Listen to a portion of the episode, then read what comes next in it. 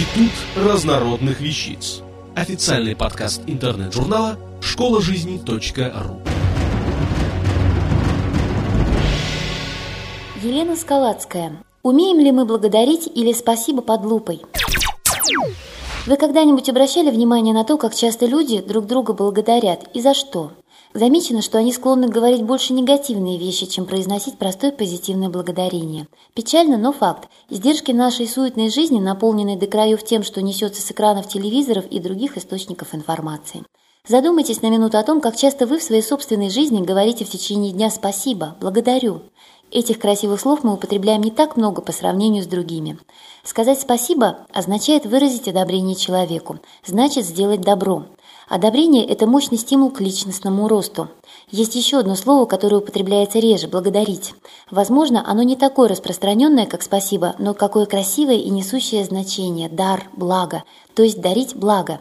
Благодарите человека за все, когда вам может показаться, что не за что его благодарить. Благодарите, когда он меньше всего ожидает этого. Например, водитель автобуса меньше всего ожидает слов благодарности за свою работу, которую он и так выполняет. Выходите из автобуса, скажите «спасибо». Кто-то ухмыльнется, а у кого-то улыбка расползется до ушей.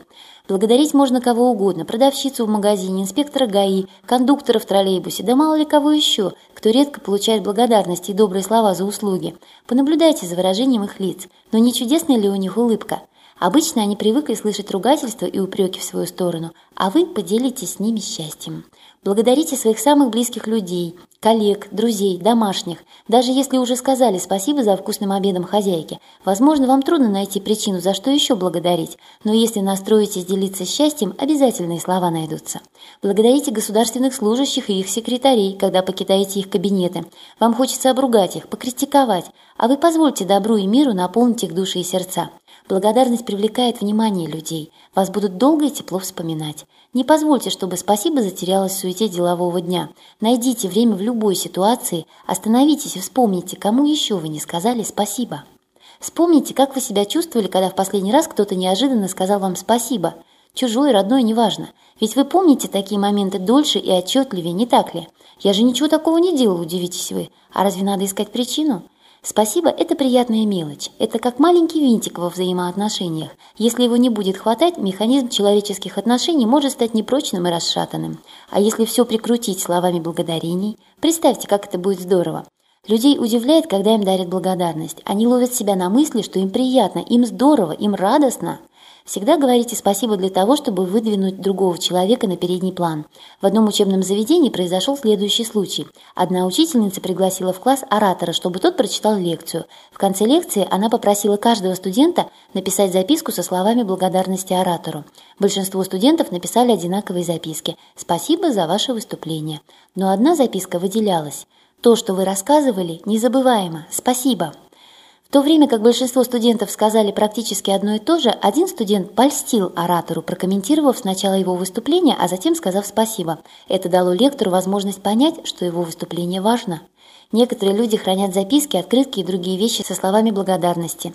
Они перечитывают их, чтобы поддержать отличную форму. Они перечитывают их, когда чувствуют себя плохо. Они перечитывают их, когда вновь хотят пережить то приятнейшее чувство, которое они испытали, получив благодарность. Они перечитывают их, когда сомневаются в себе, и им нужна помощь, чтобы поднять самооценку.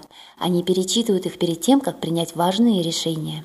Заведите папку для благодарности, которую вы получаете. Назовите ее «Папка хорошего настроения». Вы достойны благодарения. Вы достойны, чтобы вам говорили спасибо. Вы заслужили комплименты. Будьте всегда благодарны. Будьте благодарны за то, что у вас есть, и вы получите больше. Говорите спасибо за все в вашей жизни. Выражайте свою благодарность вокруг себя, подавая заразительный пример остальным. Спасибо – само это слово для нас дар, подарок. Когда нам нечего дарить, у нас всегда есть спасибо. И это само по себе поднимает в глазах других дарителя, а в будущем побуждает к еще большей щедрости. Поблагодарите за это знание, за эту статью и пойдите поделитесь радостью с другими. Подарите им вашу любовь, мир и спасибо. Автор статьи «Умеем ли мы благодарить» или «Спасибо под лупой» Елена Скалацкая. Запись сделана восемнадцатого июля две тысячи седьмого года. Текст читала Илона Грошева. Институт разнородных вещиц. Официальный подкаст интернет-журнала «Школа жизни.ру». Слушайте и читайте нас на вэ вэ вэ точка школа жизни точка ру.